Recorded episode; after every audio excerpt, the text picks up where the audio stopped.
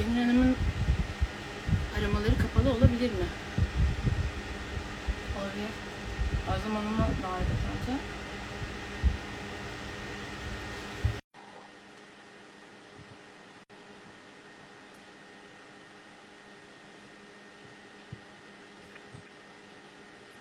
Merhaba. Hoş geldiniz. Merhabalar Özlem Hanım.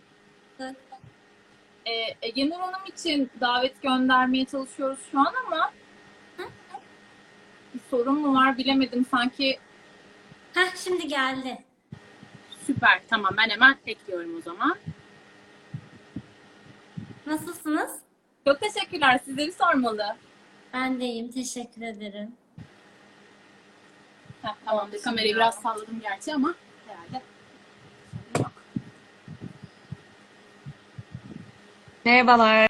Merhaba, hoş geldiniz. Merhaba. Ege Nur Hanım, hoş bulduk. Tekrardan. Ben Esin, arkadaşım Burcu.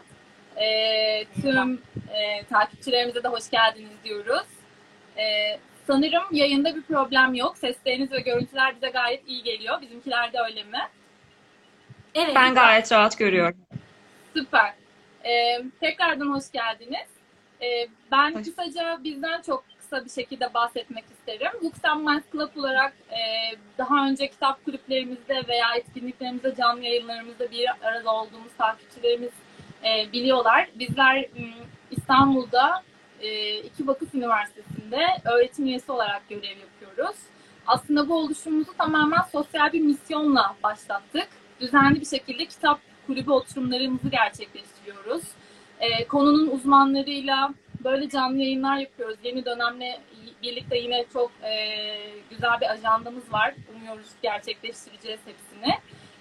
Bu şekilde bir sosyal misyonumuz var. Siz değerli uzmanlarımız da sağ olsunlar. Davetlerimizi kabul ediyorsunuz. Kitaplarımızı tartışıyoruz. Sadece uzmanlık alanlarımızda değil, onun haricindeki konularda da sizler sayesinde hep birlikte hem bilgileniyoruz hem de farkındalığımız artıyor. O yüzden tekrar çok teşekkür ediyorum ve tekrar hoş geldiniz diyorum. Kısaca aslında sizleri tanıyabilirsek sonrasında hemen kitabımıza ve sorularımıza başlayalım isteriz. Hangimiz Özlem, başlayalım? Nasıl isterseniz Özlem Hanım, buyurun. Önce siz geldiniz şeye, öyle başlayalım. Teşekkür ederim, hoş bulduk. Ben de teşekkür ederim davet ettiğiniz için. Ben ilkokul, ortaokul ve liseyi İzmir'de okudum. Daha sonra Boğaziçi Üniversitesi Psikoloji'den mezun oldum. Daha sonra 9 Eylül'de klinik sinir biliminde yüksek lisans yaptım. Ve alanda da çalışmaya başladım. Aynı zamanda klinisyen olarak çalışabilmek için psikodrama eğitimine başladım 2011 yılında. Ve psikodrama eğitimi tamamlamamla beraber klinik alanda da çalışmaya başladım. Danışan görmeye başladım. Şu anda da hala serbest olarak terapist olarak çalışıyorum. Ege Üniversitesi Yaşlı Sağlığı Doktora Bölümünde de öğrenciyim. Teşekkür ederiz çok. Ege Nur Hanım, sizden de çok kısa lütfen kendinizi tanıtmanızı rica edelim. Tabii, ben de Boğaziçi Üniversitesi'nden mezunum. Psikoloji ve Sosyoloji Çift Anadal Programı'ndan mezunum. Sonrasında ben de yüksek lisansımı Bilgi Üniversitesi Klinik Psikoloji bölümünde tamamladım. Yetişkinlerle ve ergenlerle çalışıyorum ağırlıklı olarak. Bu süreçte Sezgisel Yeme'de hayatıma o dönemde girdi. Yüksek lisans tezim Sezgisel Yeme üzerineydi. O zamandan beri de yeme davranışı ve beden algısı problemleriyle çalışırken sezgisel yemeği çokça kullanıyorum. Zaten bugün de bol bol konuşacağımız konuda uzun bir süredir çalışıyorum diyebilirim. Süper. Tekrardan hoş geldiniz diyorum ve ben dilersen Burcu'cum çok zaman kaybetmeden direkt kitabımızı konuşmaya geçelim isterim. Bildiğiniz üzere, takipçilerimize de daha önce paylaştığımız üzere biz Booktime Mind Club olarak Sezgisel Yeme uygulama kitabını ajandamıza aldık, okuduk. Hem kendi sorularımızı çıkardık, sizlere aktarmak istediğimiz, hem de takipçilerimizden de sorularını derledik. Dolayısıyla çok genel hatlarla bu konuda mümkünse siz iki değerli uzmanımızdan merak ettiğimiz, daha detaylı bilgi almak istediğimiz sorularımız var. Öncelikli olarak ana konseptle başlayalım isteriz. Sezgisel yeme nedir?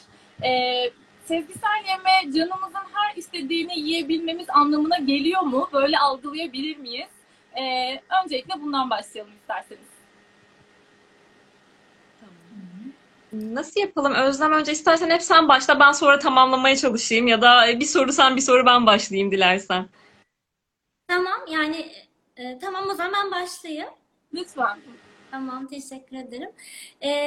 Yani aslında şey sorusuyla başlamak isterim. Canımızın her istediğini yiyebilir miyiz sezgisel yeme dediği? Çok merak edilen bir şey. Aslında buna hem evet hem hayır diye cevap verilebilir. Sezgisel yeme daha çok beden farkındalığına dayalı olarak yemek yemeyi ve doyduğumda bırakmaya dayanan bir yeme şekli, bir yeme davranışı olarak tanımlayabilirim. Ama sadece, hani Ege Nur da katılacaktır sanıyorum, sadece açlığını fark etmek, acıktığında yemek ve doyduğunu fark ederek doyduğunda bırakmaktan ibaret bir yaklaşım değil sezgisel yeme. Daha bütüncül bir yaklaşım. Yani ama bana göre, benim bakış açıma göre temeli beden farkındalığının geliştirilmesi diye söyleyebilirim. Teşekkür ederim. Yani birazcık da heyecanlıyım, kusura bakmayın. Estağfurullah, estağfurullah. Ben de Özlem'e katılıyorum. Yani her istediğimizi yemek demek değil muhtemelen. Yani biraz indirgemeci bir yaklaşım olurdu diye düşünüyorum sezgisel yeme ile ilgili bu. Özlem'in de dediği gibi yani hem bedenimizin verdiği sinyallerin farkında olmak bu anlamda çok önemli.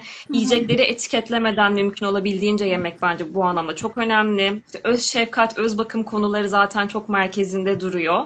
Ve belki hani sezgisel yemenin çok gözden kaçan bir tarafı da hani nazik beslenme dediğimiz bir tarafı. O da bedenimize iyi gelecek şeyleri seçmek. Yani bu bazen sebzedir, bazen çikolatadır. Gerçekten hani farklı şeyler olabilir. Ama canımın her istediği şeyi yiyeceğim çok bence hani indirgemeci bir yerde duruyor. Çünkü işte alerjim varsa alerjimin olduğu yiyeceği yiyemem örneğin. Canım istese de yemem iyi olmaz. Bedenime iyi gelmez. Hani bu tarz farklılıkları, nüansları fark etmek muhtemelen önemli sezgisel yeme yaklaşımında. Süper. O zaman ben soruma devam edeyim. Kitabınızda da belirttiğiniz üzere sezgisel beslenmenin 10 temel prensibi var. Onlardan da kısaca bahsedebilir miyiz? O zaman gene sırayla ben birinci prensipten başlayayım. Diyet zihniyetini reddetmek prensibiyle başlıyor sezgisel yeme. Diyet zihniyetini reddetmek ne demek? Yani artık herhalde hayatında diyet yapmamış birisi yoktur diye düşünüyorum. Herhalde çok azdır. Maalesef. Fakat diyet dediğimiz kavram artık hani yiyecek kısıtlaması ya da kalori kısıtlaması olarak indirgendiğini söyleyebiliriz. Ve bir süre diyet yapan kişinin aslında uzun vadede kilo vermediğini, hatta daha çok yiyeceklere düştüğünü, daha kilo aldığını, yeme atakları yaşadığını artık biliyoruz. Çünkü yani diyetin tek bir amacı var, kilo vermek. Diğer faktörleri göz önünde bulundurmuyor diyet yapmak.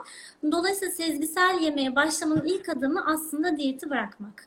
Ve diyet zihniyetinden, yani sadece kalori sayarak, sadece kilo verme amacıyla beslenme davranışından uzaklaşmak gerek. Ben ikinci prensipten devam edeyim. İkinci prensibimiz açlığımızı tanımak üzerine, açlığımızı onurlandırmak üzerine bir prensip. Yani temelde aslında bedenimizin verdiği açlık sinyallerini anlayabiliyor muyuz? Bedenim bana bunu nasıl gösteriyor biliyor muyum? Çünkü bu çok aslında kişisel. Aklımıza ilk gelen şey işte mide guruldaması, midede boşluk hissi olabilir ama bazı insanlar diyor ki benim başım dönüyor. Kimisi diyor ki benim enerji seviyem çok düşüyor.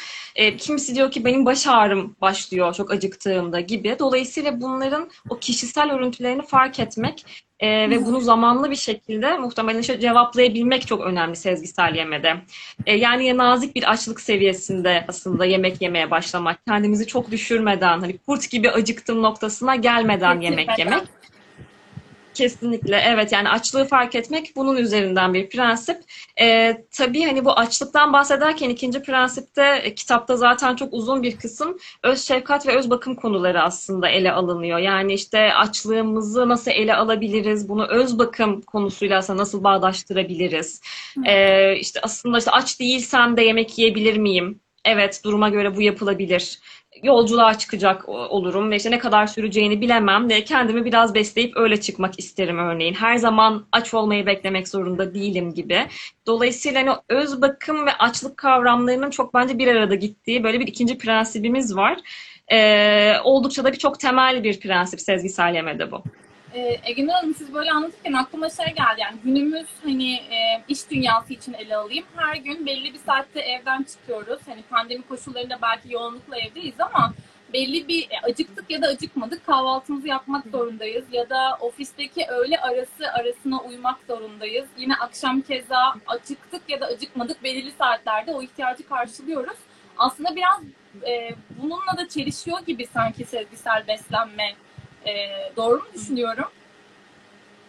Yani şöyle, tabii ki belli kuralların olması çok tabii bunu hani zorlaştıran bir şey ama hayatımız bu şekildeyse sezgisel beslenemeyiz diye bir şey bence yok. Belki o noktada şunu bilmek lazım. Yani ben şu saatte kahvaltı etmek zorundayım, bu saatte öğle yemeği yemek zorundayım. Bunları aşağı yukarı biliyorum. Peki o zaman bu düzene uygun neler bana iyi gelir? Yani kahvaltımla yemeğim arasında 3-4 saat varsa bu 3-4 saat beni ne tok tutuyor örneğin. Ama çok da tok tutmuyor ve ben öğle yemeğinde nispeten bir şeyler yiyebilecek ve güne devam edebilecek noktada oluyorum. Yani bunları deneme yanılma yöntemiyle bulmak bence tam da işte bir öz bakım becerisi. Hani hem kendimizi tanımak, bedenimizi tanımak. Çünkü bazen evet şartlar böyle gelişir ve her zaman bedenimizin o an verdiği sinyallere cevap veremeyebiliriz. Ama bu bence demek değil ki sezgisel yiyemeyiz.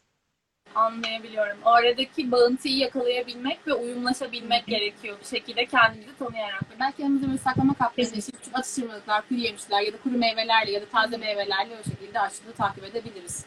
Evet. Kesinlikle. Yani size neyin iyi geldiğini görmek önemli. Aynen. Özlem Hanım, dilerseniz 3. prensiple devam edelim. Tamam. 3. prensip yiyecekleri olan yaklaşımımızla ilgili. Çünkü biz artık yiyecekleri yani sadece besin değeri ya da kalorisiyle ilgili değil, tamamen ahlaki bir biçimde iyi ve kötü olarak algılamaya başladık. Dolayısıyla bazı yiyecekler bize düşman gibi, bazıları dost gibi gelmeye başlıyor. Bu diyet zihniyetinin bir parçası aslında. Sezgisel yiyebilmek için bu moddan, bu bakış açısından da uzaklaşmak gerekiyor. Çünkü o düşman olarak görülen ve aslında insanların uzun süreler yememeye çalıştığı yiyecekler bir süre sonra idealize oluyor. Daha çok canı çeker oluyor ve yemek dediğimiz olay burada aslında devreye giriyor. O yiyecekleri ihtiyacından ve isteğinden de daha çok yer olabiliyor. Bizim 3. adımız o yüzden yiyecekleri olduğu gibi görmek. Yani onları etiketlemeden, bir düşman ya da bir dost gibi görmeden onları olabildiği gibi görebilmeye dayanıyor aslında. Evet. 4. prensibimiz ya da tek bir pardon, çok özür dilerim. Yani bu bakış açısı tek bir yiyeceğe ya da tek bir grup yiyeceğe çok fazla anlam yükleyebiliyor. Yani sadece şunları yersem kilo verebilirim ya da şunları yersem asla kilo veremem ya da sağlıklı olamam gibi bir genellemeye de gidiyor. Aslında o diyet kültürünün bize bir şekilde bilinçaltımıza yerleştirdiği ya da bir dayatması diyelim. Örnek veriyorum işte yani 3 tane beyaz diye hep kavramlaştırılan şey vardır ya işte onların hep tehlikeli olduğu, bize inanılmaz kilo aldırdığı, dolayısıyla onların yasaklı listede olduğu, hatta arkadaşımız, aileden biri ekstra bir düşkünlüğü varsa o gıdalara ona suçlayıcı bir yaklaşımla da çok rahat gidebiliyoruz. Çünkü direkt onlar hani dediğiniz gibi dışlanmış ve düşman listesinde. Belki onları öyle görüyor olmak gerçekten de inanılmaz bir idealist o yiyecekleri o sınıfa soktuğu için cazibe kazanıyor her şeyden. Evet. Yiyeceklere karşı. Evet ve daha çok belki de bizim o alana takıntı yapmamızda aslında işleri daha da zorlaştırıyor gibi algılıyorum ben. Evet, yani insanlar sırf bu sebepten sosyal hayatlarından vazgeçebiliyorlar. Çünkü gerçekçi de değil. Aslında çok güzel bir kelime kullandınız, tehlikeli. Hani dost ve düşmandan da öte bir tehlike gibi görünmeye başladığında yani işler karmaşıklaşıyor. Aynen. Peki biraz daha derinlere doğru inelim o zaman. 4. prensiple Ege Nur Hanım devam edelim dilerseniz. Tabii. 4. prensibimizin adı yiyecek polisiyle savaşmak aslında. Yani yiyecek polisinden kastımız kurallar, dışsal kurallar. Bu hem toplumun bizim üzerimize bastırdığı işte hani demin de söylediğiniz gibi o 3 beyazdan uzak durmak. Evet. Belli bir şey yediysek bunu telafi etmek zorunda olmak. Yani bu bazen sporla, bazen işte bugün hamburger yediysem akşam salata yemeliyim gibi yiyecek değişimleriyle.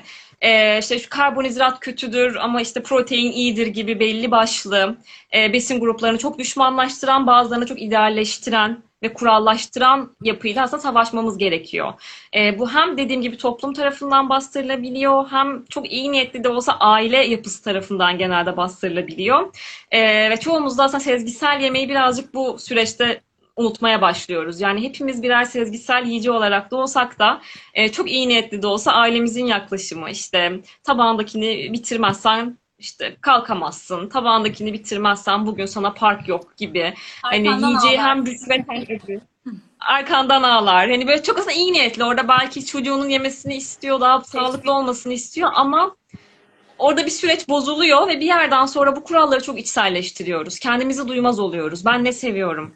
Ben ne zaman acıkıyorum? Ben nasıl bir yeme düzenine sahip olmak istiyorum?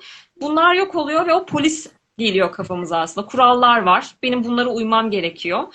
Bu da tabii ki o sezgisel süreci çok bozuyor.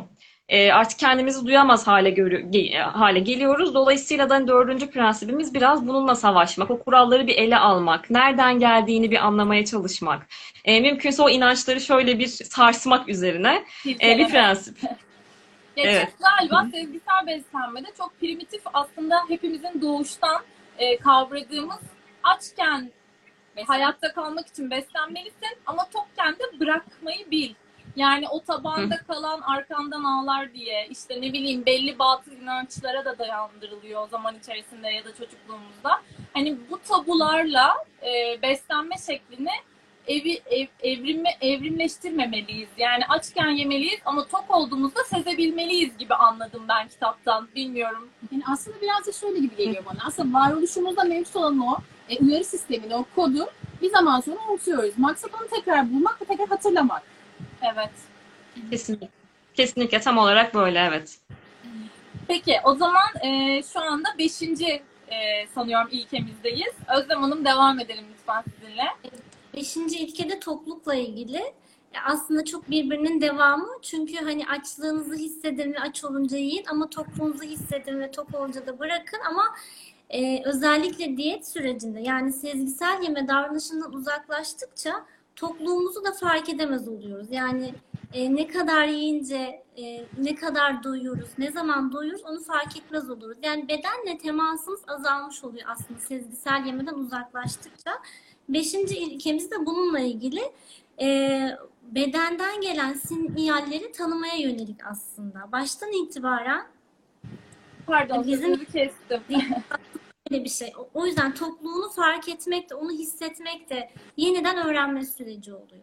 Bu galiba biraz günlük yaşamımızda otopilota bağladığımız için mi acaba bunu fark etmiyoruz? Örnek veriyorum televizyon karşısında bir şey atıştırmaya başlayınca aslında vücudun belki öyle bir şeye ihtiyacı yok.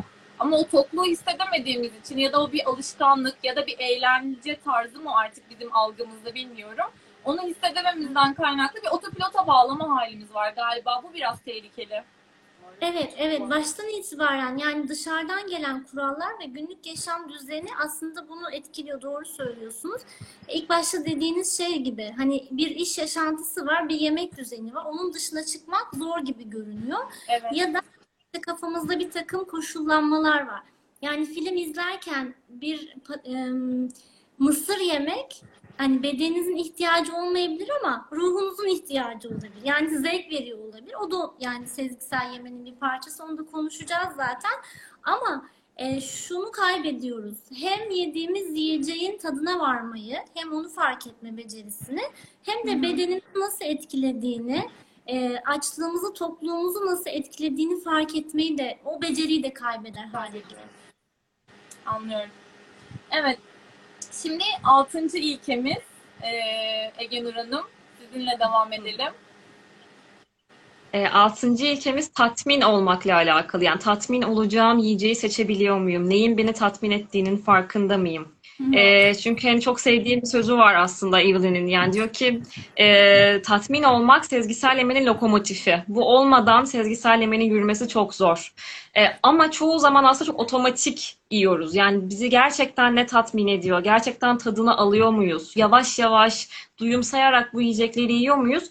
Genelde modern hayatta bunu çok fazla yapamıyoruz. Dolayısıyla çikolatayı seviyorum dediğimizde bile aslında çikolatayı otomatik yiyoruz. Gerçekten nasıl bir tadı var? Gerçekten gerçekten hoşuma gidiyor mu? Bu çok fark ettiğimiz bir şey değil. Dolayısıyla burada birincisi o farkındalıkla bir yavaş yiyebilmek çok önemli bir unsur bizim için. Gerçekten ne kadar fark edebiliyorum yediğim yiyeceği, ne kadar beni mutlu ediyor gerçekten. Bir diğeri tabii ki yeme ortamım beni ne kadar mutlu ediyor. Böyle güzel bir ortamda yemek yiyor muyum? Yani güzelden kastım lüks restoranlar falan değil ama işte mesela temiz, düzenli bir masa, keyif aldığım bir tabak çanak takımı gibi. Böyle pahalı şeyler, lüks şeyler değil ama bana iyi gelen, ruhuma iyi gelen şeyler gerçekten var mı o sofrada? Bütün bunların keşfiyle alakalı. Bu benim mesela çok dikkatimi çeken bir ilke. Çünkü mesela atölyelerimde her zaman böyle bir yeme deneyi yaparız beraber. Ve çoğu insan şey der, ya bu çikolatayı çok sevdiğimi zannederdim ama çok yavaş yediğimde çok yağlı geliyormuş tadı. Çok işte bir garip geldi tadı dediğimiz bir süreç var. Böyle çok sevdiğinizi düşündüğünüz yiyecekler varsa çok öneririm bunu yapmanızı. Gerçekten aslında sizi tatmin ediyor mu? Yavaş yediğinizde tadı gerçekten sizi mutlu ediyor mu? Yani beş duyunuzda hissederek yediğiniz. Yavaş yavaş o zaman. Evet. Evet, yavaş yavaş beş duyuyla yediğinizde çok öneririm yani. Peki ben de çok kısa bir şey söyleyebilir miyim arada? Çok yıllar önce bir yazı okumuştum. Özellikle sezgisel yemeyle alakalı bir çalışma yapacaksanız masada yiyin. İşte koltukta böyle yatarak televizyonda yemekten vazgeçin gibi. Bunlar doğru mu? Yani birazcık daha böyle kendimizi rahatsız bir ortam mı yaratmamız lazım hissetmek için acaba? Ne yediğimizi? Ben daha rahatsız demezdim galiba. Belki biraz daha konsantre olabileceğimiz, başka bir şeyle işte dikkatimizin dağılmadığı. Ya çünkü yatarak yediğimizde birazcık daha böyle bedenimiz daha rahat bir modda, çok konsantre olmak mümkün değil. Dikkatimizi daha toplayabileceğimiz. Yani zaten şey de değil bu, her öğün böyle yiyin gibi bir şey mümkün değil. Ama ara ara mesela bedenimle çok bağımın koptuğunu fark ediyorsam, ya bugün şöyle biraz daha bir İşte oturayım, bir beş duyumla fark etmeye çalışayım. Yoksa öğle yemeğinde, yemekhanede, iş yerinde yerken hadi bir koklayayım, işte göreyim. Bu çok mümkün değil, çok gerçekçi de değil. Ama ara ara kendiniz yapabileceğiniz deneyler bunlar. Aynen.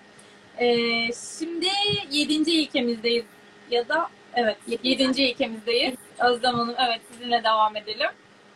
Sezgisel yemenin çok bütüncül bir yaklaşım olduğunu başta söylemiştik zaten. Bu da duygularla ilgili bir prensip.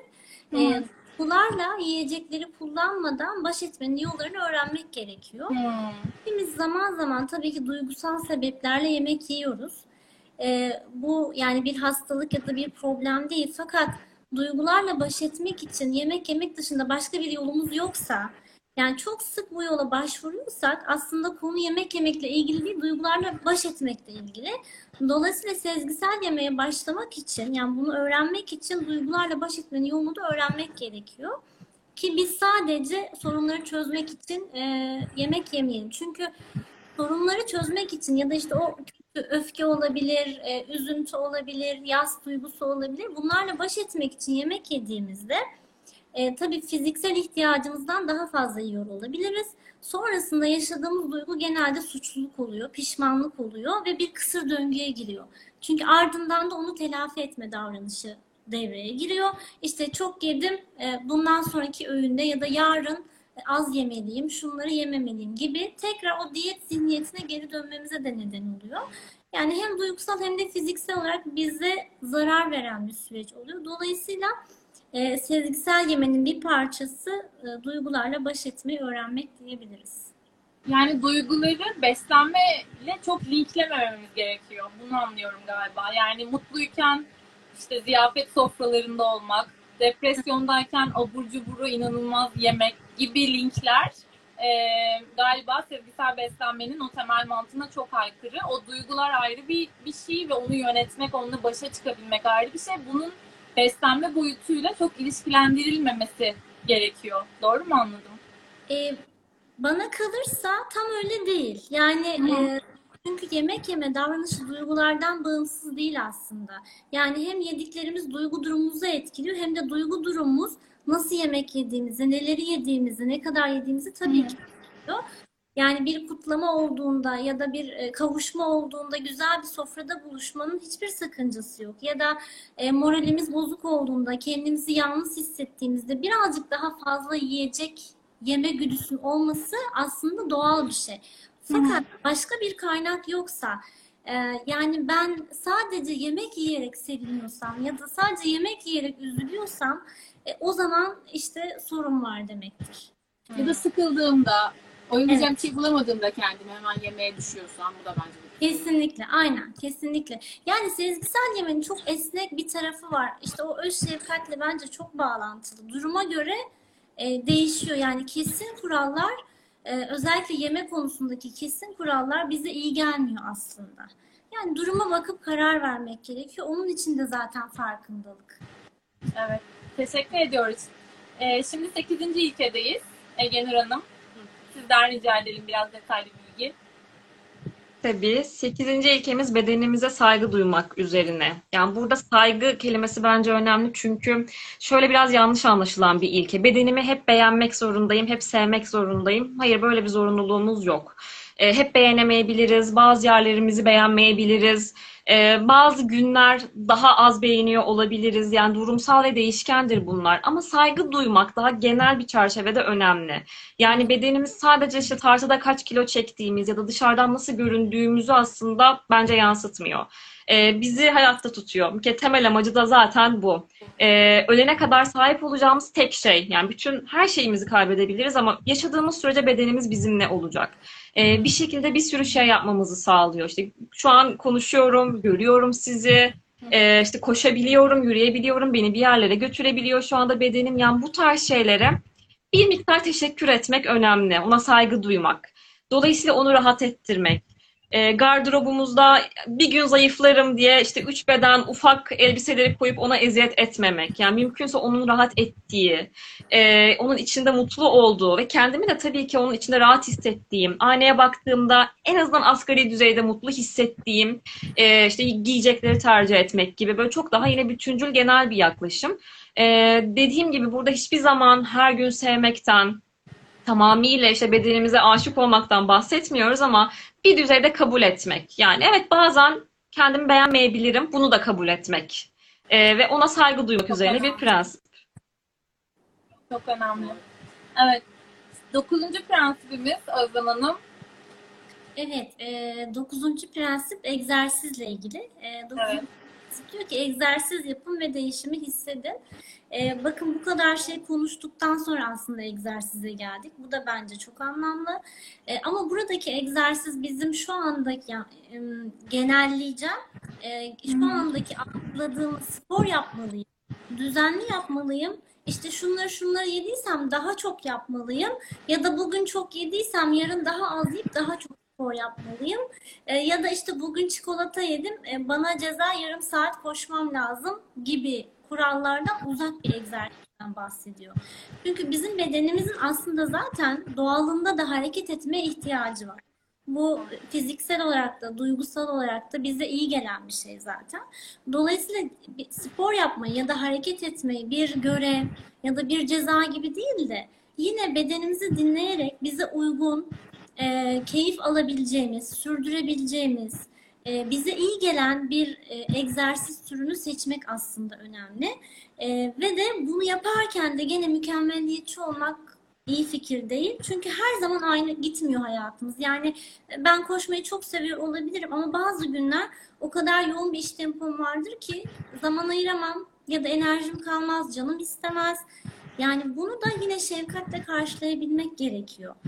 Ama ben bugün koşmadım, yarın işte 3 kilometre daha fazla koşuyum mantığı sezgisel beslenmeye, sezgisel yemeğe uygun bir şey değil. Ancak böyle olduğunda, yani ben kendime uygun, sürdürebileceğim ve keyif de alabileceğim bir egzersiz türünü seçtiğimde ve esnek davranabildiğimde o zaman değişim başlıyor ve bunu devam ettiriyorum. İçten gelerek devam ettirebiliyorum. Ve bir alışkanlık yaşamın bir parçası haline dönüşebiliyor. Burada en çok mesela yürüyüş, bize hepimizin işte çeşitli kanallardan empoze edildiği şey, işte hareket olarak mesela günlük 10.000 adım muhakkak atmalıyız. Şartlar ve koşullar ne olursa olsun. Ben kendi adıma konuşayım. Bunu yapamadığım zaman ve eğer o günde bir şeyleri böyle fazla yediysem çok ciddi bir suçluluk duygusu duyuyorum. Ya hem yedin hem de hareket edemedin ve o gün gerçekten kafamı yastığa koyana kadar onun kaygısıyla ve stresiyle hani baş etmeye çalışıyorum diyeyim. Ama dediğinize çok katılıyorum. Her insanın kendine uygun ve o egzersizin pozitif etkilerini hissedebileceği şekilde bir şeyi alışkanlık haline getirmesi ve yapamadığında da kendini cezalandırıp suçlamadan bu alışkanlığa sahip olması bence işin gerçekten sihri. Aksi takdirde o denklemi böyle çok kaliteli bir şekilde hani baş etmek kolay olmuyor diye düşünüyorum. Bir de bu pişmanlık döngüsüne giriyoruz. Yani ben mesela kendi adıma konuşabilirim. Sık sık bunu yaşıyorum. Belli dönemlerde çok özenle beslenip çok özenli şekilde spor yapıyorum. Ama dediğiniz gibi hayatımızda çok fazla etken var. İşimizin yoğunluğu, kendi sağlığımız, hava koşulları bile etkiliyor aslında bu düzenimizi. Evet. Ben ne zaman ki bunun dışına çıktığım zaman kendime inanılmaz suçladığımı fark ettim yıllar boyu. Yeni bunu bir şekilde işte yenmeye çalışıyorum. Bilgilendikçe üstesinden gelmeye çalışıyorum ama bu pişmanlık kendimizi gerçekten döngüsüne sokmak en herhalde sürecin tehlikeli yanlarından biri. Evet. Yani uzun vadede aslında, hatta orta ve uzun vadede sporu kesin bırakacaksınız demektir aslında bu. Yani ilk prensibe dönersek aslında diyet zihniyetini reddedin diyor Sezgisel Yeme. Sadece diyeti değil, diyet zihniyetinin bir parçası da çünkü ben düzenli spor yapmalıyım ve bunu bazen ceza olarak bazen görev olarak yapmak zorundayım. Yapmazsam da gene suçluyum. Yani nasıl işte çikolata yersem suçluyum, spor yapsam da suçluyum. Yani bu bir hani toplam bir paket gibi görüyorum ben bunu. Bu paketten çıkmak gerekiyor aslında. Evet, teşekkür ediyoruz çok Özlem Hanım. Şimdi son ilkemizdeyiz Ege Nur Hanım. Dilerseniz onu da sizden alalım. Tabii. Son ilkemiz sağlığımızı onurlandırmak üzerine. Aslında demin ilk soruda da söylediğim gibi bence Sezgisel Yeme'nin biraz gözden kaçan prensiplerinden bir tanesi. Belki bilmiyorum en son kısımda olmasından kaynaklı mıdır ama gerçekten çok gözden kaçıyor. Nazik beslenme dediğimiz bir şey. Yani aslında bu ne demek? Hani demin Özlem'in de çok sıkça hani söylediği gibi Sezgisel Yeme bütüncül bir yaklaşım. Evet, teoride 3 öğün hamburgerle beslenebiliriz. Eğer canımız gerçekten bunu istiyorsa ve açsak. Teoride bunu yapabiliriz. Ama biliyoruz ki bu bedenimize iyi gelmeyecek. Bu eninde sonunda bedenimize çok ağır gelecek, bizi zorlayacak, işte midemize ve belki muhtemelen zihnimize de çok fazla olumsuz etkisi olacak. O noktada işte bedenime iyi gelen şeyleri seçmek de çok değerli. Bu bazen biraz daha hafif işte yiyecekleri seçmek aslında bence bu anlamda çok önemli bir yerde duruyor. Bazen keyif verici yiyecekleri daha fazla tercih edebilirim. Bunda hiçbir sakınca yok. Ama bedenime iyi gelmesi için, burada çok bence kilit bir nokta bu. Bedenimden nefret ettiğim için değil, bedenimi cezalandırmak için değil, onu değiştirmek için değil, ona iyi bakabilmek için, onu sevdiğim için, onu önemsediğim için, ona iyi gelecek besinleri tercih etmek ve sağlığımızı onurlandırmak üzerine. Dolayısıyla da evet, Sezgisel Yeme'de gerçekten bunu benimsediğimizde 3 öğün hamburgerle beslenmiyoruz. Yani zaten bunu canımız da istemiyor. Çünkü aynen, hamburger her zaman orada. İstersem yiyebilirim ama bedenime her öğün bunu yemek iyi gelmeyecek. Bunu da biliyorum. Bedenimi de tanıyorum ve diyet olduğu için değil, gerçekten iyi geldiği için salatayı tercih edebiliyorum. Hafif olduğu için değil, gerçekten o an canım istediği için taze fasulyeyi yiyebiliyorum gibi. Çok daha yine bütüncül tarafına bence çok hani empoze eden, orayı vurgulayan bir yaklaşım olduğunu, prensip olduğunu düşünüyorum. Bu son prensibim. Aynen, çok haklısınız. Şimdi az önce dediniz ya hamburger, yani evet orada istesem 3 öğün de yiyebilirim ama onu bir şekilde biliyorum, o bana iyi gelmeyecek. Bu örnekten hareketle burada sanki böyle vücudumuzu, bizi zihinsel boyutta uyaran bir içgüdü de var işin içinde gibi algılıyorum. Yani sezgisel beslenme acaba içgüdülerimize güvenerek yemek yemektir diyebilir miyiz? Yani içgüdü kelimesi genelde çok kullanılmıyor bence literatürde. Ama evet, yani kendimizle alakalı olan o içgüdülerimiz, yani bedenimizin bize verdiği işaretler böyle algılanabilirse evet, bence bu şekilde algılayabiliriz gerçekten de. O işaretleri fark edebilmek, iç duyumlarımızı, belki güdüden ziyade iç duyum demek Türkçesi belki daha iyi olabilir. Belki Özlem'in de katkısı olacaktır buna. O iç duyumlara dayanarak yemek yemek olarak belki evet, biraz indirgemeci de olsa özetleyebiliriz diye düşünüyorum. Süper. Ben de o zaman sorumu söyleyeyim hemen. Şimdi diyet yok mantığıyla hareket ediyoruz Sezgisel Yeme'de. Diyetten çekiniyoruz, uzak durmaya çalışıyoruz ama benim de bir yandan kafamı aslında soru işareti şu oluşuyor kafamda. Kilo kontrolü ihtiyacı olanlar ya da kilo kaybetmek isteyen kişiler de sezgisel beslenmeden faydalanabilir mi? Yani kiloya odaklanmayan bir görüş ama bir yandan da herhalde bizi en sağlıklı halimize getirebilecek bir yöntem. Faydalanabilir miyiz? Ben onu merak ediyorum. Ben devam edeyim. Sen lütfen. Tamam. Ege Nur sen de lütfen ekleyeceklerin olursa ekle. Ben burada mesela 8. ilke vardı, bedeninize saygı duyun diye. Oradan başlamak istiyorum aslında. Çünkü bizim kilomuz sadece bizim kafamızdaki bir sayı değil aslında. Yani ben birisi kendisi için ben şu kiloda olmalıyım dediğinde aslında doğru bir karar vermiş olmuyor. Çünkü bizim kilomuzu belirleyen bir de genetik kimliğimiz var, genetik yapımız var, çevresel faktörler var. Bir kere o kısmı önce bir hani çözmek gerekiyor. Çünkü o yüzden zaten sezgisel besleme adım adım gidiyor. Yani birdenbire işte hani bunları yapın demiyor.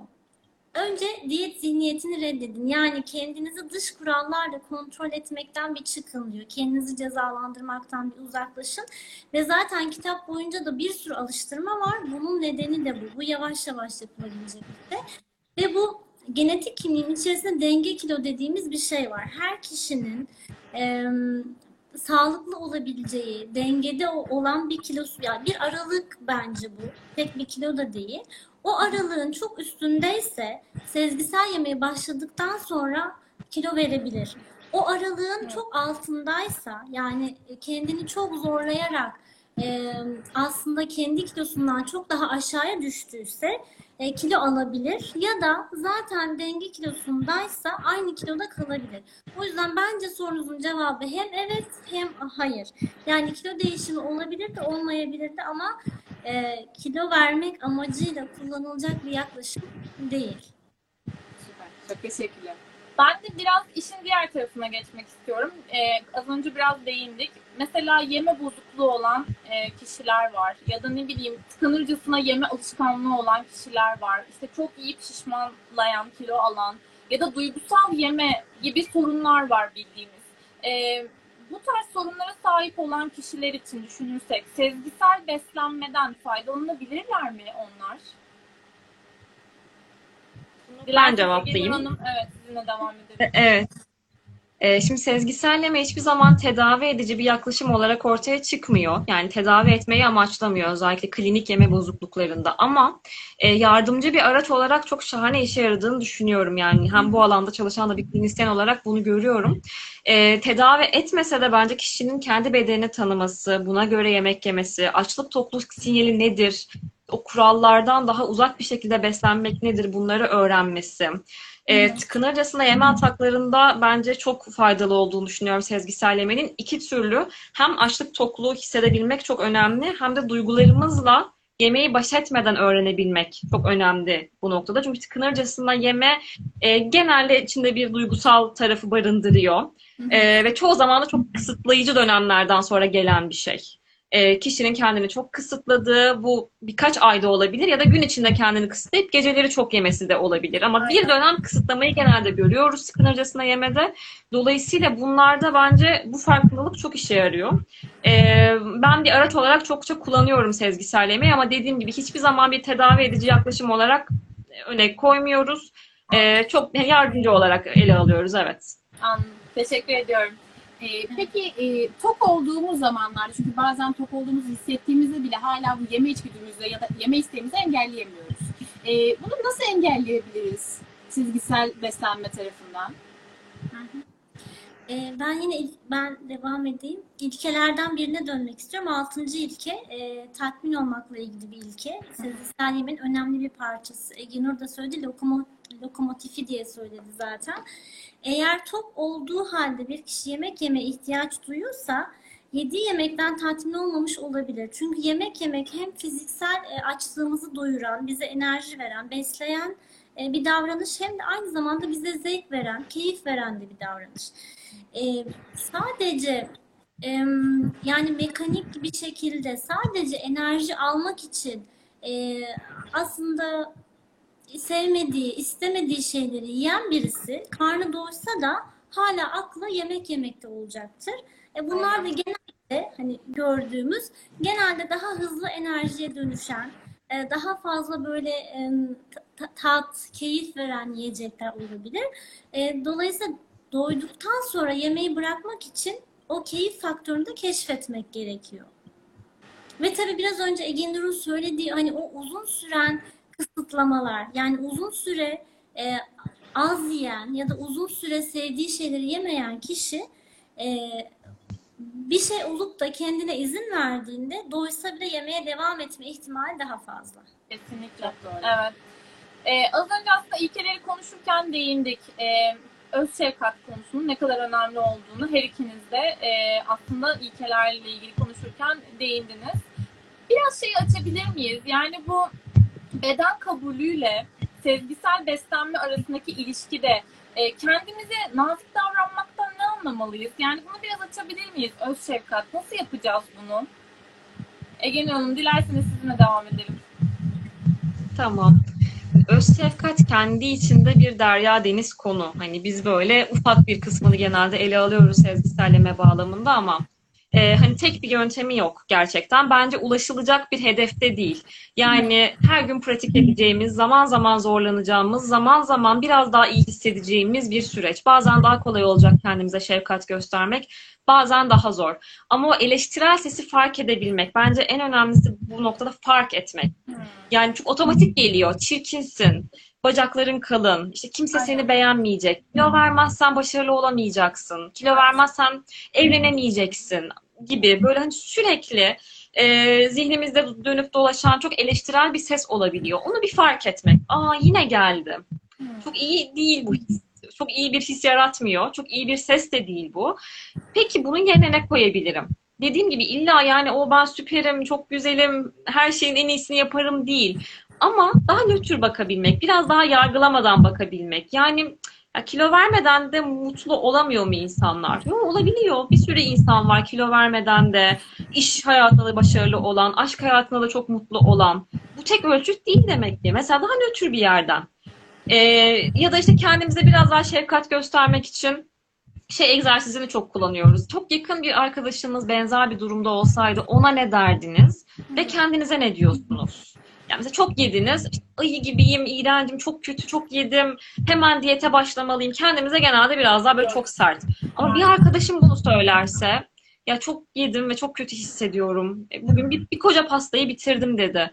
Muhtemelen şunu diyoruz, ne oldu? Bir şey olmuş bugün sana, ne oldu hayatında bugün? Daha merakla yaklaşıyoruz ona. Bunu biraz daha kendimize yapabilmek ama dediğim gibi bu bir hani son nokta değil. Kendime şefkatliyim, bitti diye bir şey hiçbir zaman olmayacak. Bu bir yolculuk. Her an bunun için çabalayacağız. Evet, çok doğru, çok doğru. Bu arada izleyicilerimizin yorumlarını da ben alttan okuyorum. Çok teşekkürler herkese. Onu söyleyeyim, şimdi soruma geçeyim ben. Aslında konuşmamızın başında da belirttik. Bebekler çok sağlam bir aslında uyarı sistemiyle doğuyorlar. İştahlarını, onlara açlık, tokluğu belirten. Fakat zaman içerisinde biz bu sistemi duymayı unutuyoruz. Bir şekilde gölgelemeye başlıyoruz. İşte dış etkenler, bahsettiğimiz gibi pek çok sebep var aslında. Birincisi bu neden oluyor? İkincisi biz bunun önüne nasıl geçeriz? Yani aslında fabrika ayarlarımıza nasıl döneriz? Mümkün mü bu? Fabrika ayarlarına dönmek. Sezgisel yeme öğrenilebilen bir şey. Dolayısıyla yani tabii ki tam orijinal fabrika ayarına dönülür mü ya da ona gerek var mı bilmiyorum ama bu durumu değiştirmek mümkün. Tabii o yani bebekken ve çocukken olan durum aslında ilk önce aileyle karşılaşıyoruz biz hayatta. Ailemizin tutumları, tercihleri, işte kilo ile ilgili inançları, yiyeceğe bakış açıları, kültürümüz bunların hepsi öğrenme yoluyla yeme davranışımızı etkiliyor ve artık o bir takım kurallar devreye girmeye başlıyor. Sonra tabii okula başlıyoruz. Okulda bir takım kurallar oluyor. Yani gibi mesela yeme saatleri gibi ya da işte yumurtanı yemelisin, peynirini bitirmelisin gibi işte anaokulunda. Hani mutlaka peynirini yemezsen tatlını işte sarelini yiyemezsin gibi. Yani kurallarla ve yetişkin oldukça hani kültürden, öğrendiklerimizden etkilenerek aslında doğal eğilimlerimizden uzaklaşıyoruz. Bir de tabii artık kültürümüzün çok ciddi bir parçası diyet kültürü. Yani da güzellik sektörü diyelim. Sosyal medya, insanların bakış açısı. Yani artık sanki doğruymuş gibi, diyet yapmak çok doğal bir şeymiş gibi algılanıyor. Dolayısıyla ayarlarımız böyle yavaş yavaş bozuluyor aslında.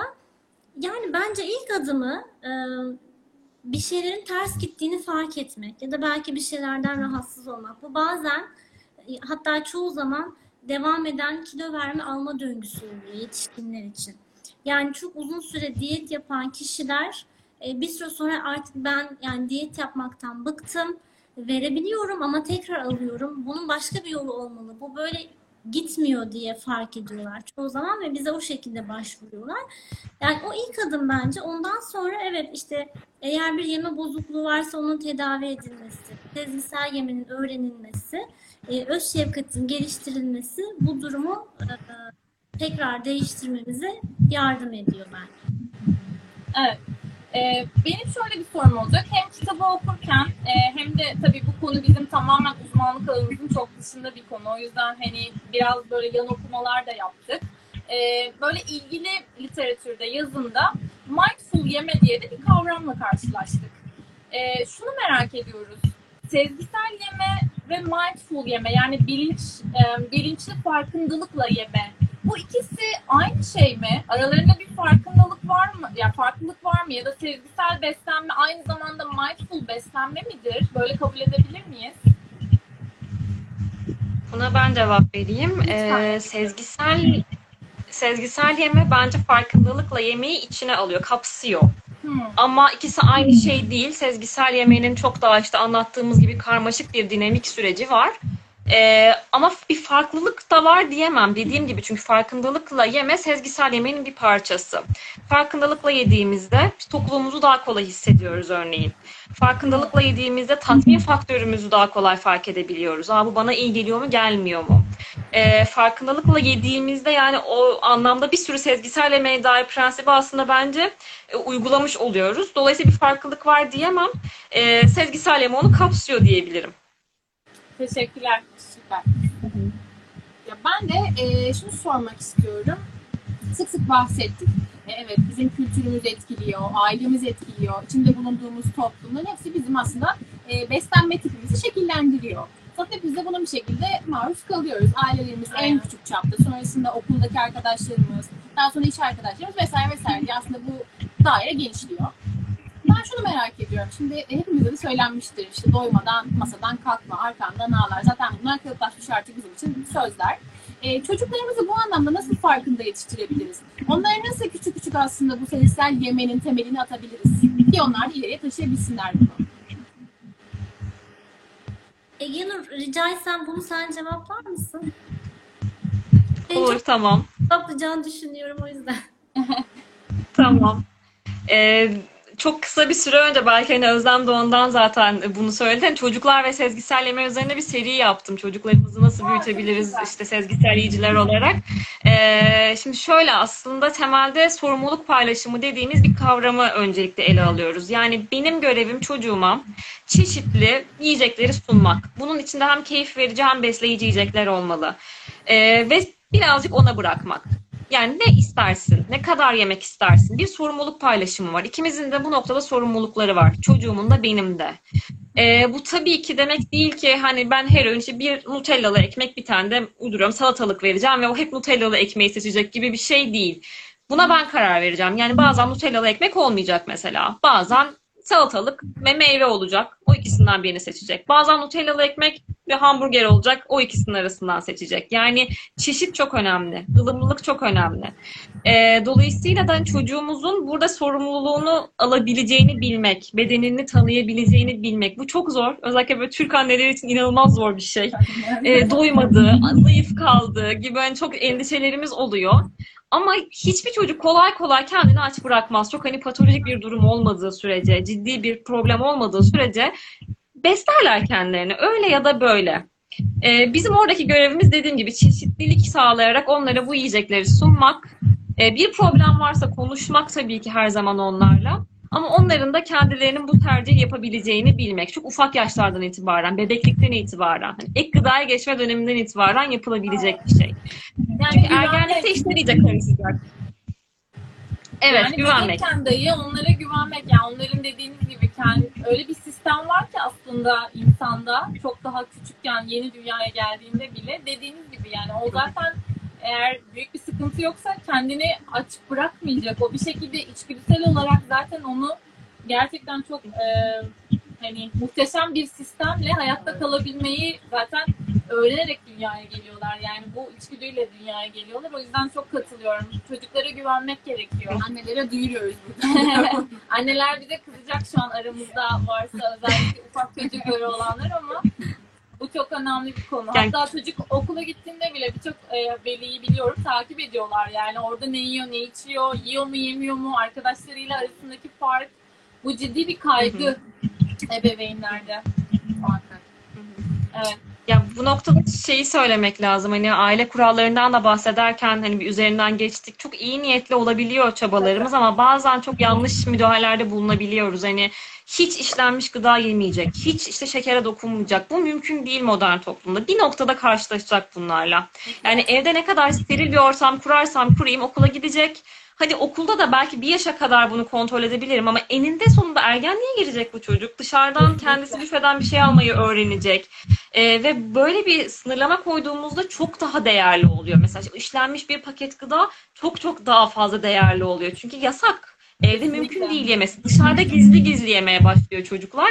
Bu yüzden hani bu şey demek değil. 3 öğün tabii ki çikolata yesin demiyoruz. Ama evet, yani ufak miktarlarda tanıtmak, dışarıda karşılaşacağı şeyleri evde önce bir tanıtmakla beraberce keşfetmek çok önemli bir unsur bence bu noktada. Yasak hale getirerek cazipleştirmemek gerekiyor. Ebeveynlerin bu konuda hassas olması gerekiyor. Ben de kesinlikle katılıyorum. Şimdi şeyi sormak istiyorum. Biz yine bir kaynakta notlarımız arasında var. Şöyle bir cümle not aldık. Açlık hissine saygı duyup hak ettiği karşılığı vermek gerek diye bir cümle. Yani eğer beynimize güven hissini sağlamazsak, o çünkü bir şekilde bir acil durum sinyali alıyor ve atlanan öğünden sonra hani bir daha enerji bulamam korkusuyla o ilk kaynağı inanılmaz bir şekilde sömürmeye başlıyor gibi. Yani ne kadar doğru ifade edebildim bilmiyorum ama hani böyle bir şeyden bahsediyordu o paragraf. Dolayısıyla bunu engelleyebilir miyiz? Yani beynin galiba böyle bir algısı var, değil mi? Yani kıtlıktan korkarak muhtemelen beyni böyle bir... Evet, onu siz de vurgulamışsınız. İnanılmaz mesela açlık yaratmamak gerekiyor. Çünkü o inanılmaz açlığın içinde galiba böyle bir şey var. Hani bir daha o kaynağa ulaşamamam korkusuyla alması gereken o enerjiyi ilk bulduğu kaynaktan sömürürcesine sonuna kadar almak gibi. O yüzden galiba konuyu şuna bağlamaya çalışıyorum. Bu açlığın oranını, düzeyini çok iyi ayarlamamız gerekiyor. Böyle bir hani algı, sezgisel beslenme için önem arz ediyor diye düşünüyorum. O yüzden bu paragrafla ilgili mümkünse sizden de birkaç cümle almak isterim Özlem Hanım. Zaten ikinci prensibimiz, hatırlarsanız, açlığınızı onurlandırındı. Ve bunu yaparken de şimdi bedenimiz, yani beynimiz sanki herhalde bilinç dışına refer ederek söylüyor bu cümleyi. Hani bizden bağımsız kıtlık algılıyor ve saldırıyor gibi bir şey değil. Aslında bilinçli olarak da, yani biz yiyecek bulamayacağımızı biliyorsak biraz depolama eğilimimiz olabilir. Evet, o yüzden de aslında çok böyle aşırı acıkmayı beklemeden yemek iyi fikir. Çünkü çok aşırı acıktığımızda ilkel açlık denen bir durum ortaya çıkıyor. O zaman işte hani içgüdü demiştiniz ya, işte o içgüdüsel bir şey ortaya çıkıyor ve gerçekten hani çok hızlı bir şekilde sadece enerji almaya yönelik bir yeme davranışı ortaya çıkabiliyor. O yüzden de evet, yani saldırmamak için ya da tıkınırcasına yememek için, yeme hata yaşamamak için açlığı fark etmek ve ona saygı duyup gerekli olan yemeği bedenimize ulaştırmak aslında öz şefkatinin bir parçası. Çünkü hani arkadaşımız çok yediyse nasıl davranıyoruzun bir diğer yüzü de aslında diyelim ki yanımızdaki kişi yaşı kaç olursa olsun çok acıkmış ve biz yani ona yiyecek verebiliyorsak veririz, değil mi? Hani o insanın gerçekten böyle eziyet çekene kadar aç kalmasını istemeyiz. Ya da bunu bir çocuk gibi düşünün. Yani 5 yaşında bir çocuk olsa o çocuğu ne kadar aç bırakırız? Ama kendi bedenimize karşı da böyle bir sorumluluğumuz var aslında. Sezgisel yeme bunu da çok vurguluyor. Teşekkür ederim. Benim de son bir sorum var sizlere. Ülkemizde de son günlerde çok popülerleşen bir beslenme türü var aslında. Diyet türü de adlandırılabilir herhalde. Aralıklı oruç. Ben bile denedim zamanında, acaba başarılı olabilir miyim vesaire diye, ama çok da böyle vakit alamadım yani başarıya. IF'i yani daha doğrusu ağırlıklı orucu sezgisel beslenme perspektifinden değerlendirebilir miyiz? Doğru mudur? Var mı böyle bir şey? Bizim için sağlıklı mı aslında? Buna ben başlayayım o zaman. Belki hani Özlem'in de katkıları olur. Çok hani bizim alanımız değil aslında bence aralıklı oruç konusu. Hani daha çok diyetisyenlerin belki alanı olabilir. Ve belki klinik anlamda gerekli olduğu durumlar vardır ama bu tamamıyla kilo verme amacıyla yapılıyorsa çok sezgisel yemeyle bağdaştığını söylemek mümkün değil. Çünkü çok net kuralları var. Şu kadar saat yemeyeceksin, şu kadar saat yiyeceksin. Peki bedenim o sırada ne söylüyor? Ya çok acıkıyorsa, ya çok aç değilkeniyorsa, yani o noktada dışsal bir kural devreye girmiş oluyor. Hatta son zamanlarda bir sezgisel oruç diye bir şey de ortaya çıkmış, intuitive fasting diye. Bu pek kabul görmedi sezgisel yeme camiası tarafından. Çünkü yani oruç adı üstünde bir işte şey, yani çok uzunca bir süre kısıtlamaktan bahsediyoruz. Ve bunun çok hani etik ahlaki bir tarafı da yok. Hani normalde Ramazan ayında tuttuğumuz oruçtan çok farklı. Orada bir inanç meselesi var. O bambaşka bir süreç ama burada tamamıyla genellikle kendimizi değiştirmek üzerine, kilo vermek üzerine olduğunda birazcık kendimizi eziyet ettirmek gibi olabiliyor. Çok fayda gördüğünü söyleyen insanlar var. Tabii ki bu size iyi geliyorsa devam edilebilir. Hani sezgisel yeme en iyi yaklaşımdır gibi bir yaklaşımımız yok. Ama eğer iyi gelmediğini fark ediyorsanız, bedeninize çok ağır geliyorsa, aslında hani daha farklı zamanlarda yeseniz bedeninizin daha iyi tepki vereceğini hissediyorsanız muhtemelen çok daha uygun bir yaklaşım değil. Buyurun Özlem Hanım. Sezgisel orucu duymamıştım ama şeyle çok karşılaşıyorum. Diyetisyene gidip de aralıklı oruç yapan danışanlarla çok karşılaşıyorum. Hı hı. Şöyle bir şey, yani diyet yapmanın başka bir versiyonu gibi sunuluyor aslında şu anda. Bence bu tehlikeli bir şey çünkü yani kilo verme amacıyla verdiğini, yaptığını hissettirmeden aslında diyet yapmış oluyor kişi. Ne için yaptığını çok da farkında olmuyor. Ona dikkat etmek lazım diye düşünüyorum. Biz Özlem Hanım, Ege Nur Hanım, her ikinize de ayrı ayrı çok teşekkür ediyoruz. Derlediğiniz tüm soruları sorduk diye tahmin ediyorum notlarıma göre. Biliyorsunuz bu akşam Sezgisel Yeme Uygulama kitabını paylaştık, tartıştık. Öncelikle her ikinize tekrar teşekkür ediyorum. Ayaklarınıza sağlık. Sayfamıza misafir oldunuz, davetimizi kabul ettiniz. Sorular arasında yoğunlukla ben şeyi okudum. Yayını kaydedecek misiniz? Evet, okudum. Evet. Acı TV olarak sanıyorum sayfaya yükleyeceğiz. Oradan takip edebilirsiniz kaçırdığınız bölümler olursa. Tekrar her ikinize çok çok teşekkür ediyoruz. Bu keyifli sohbet için. Bizler çok şey öğrendik. Sanıyoruz ki takipçilerimiz de öyle. Tekrar teşekkürler. İyi akşamlar diliyorum. Çok teşekkürler. Ben de iyi şeyler. Teşekkür ederiz. İyi akşamlar. İstediğiniz bir şey yoksa yayınımızı kapatalım isterim. Bu konuyu ele aldığınız için biz de teşekkür ederiz. Çok teşekkürler. Çok keyifliydi. Çok kendimizce uzmanlık alanımız olmayan ama çok keyifli bir şey öğrendik sayenizde ve kitabınız sayesinde. O yüzden tekrar çok teşekkür ediyoruz. Hoşçakalın. İyi akşamlar diliyorum. İyi akşamlar. Görüşmek üzere. Herkese iyi akşamlar diliyoruz. Teşekkürler. Şimdi buradan kapatıyorum sanırım.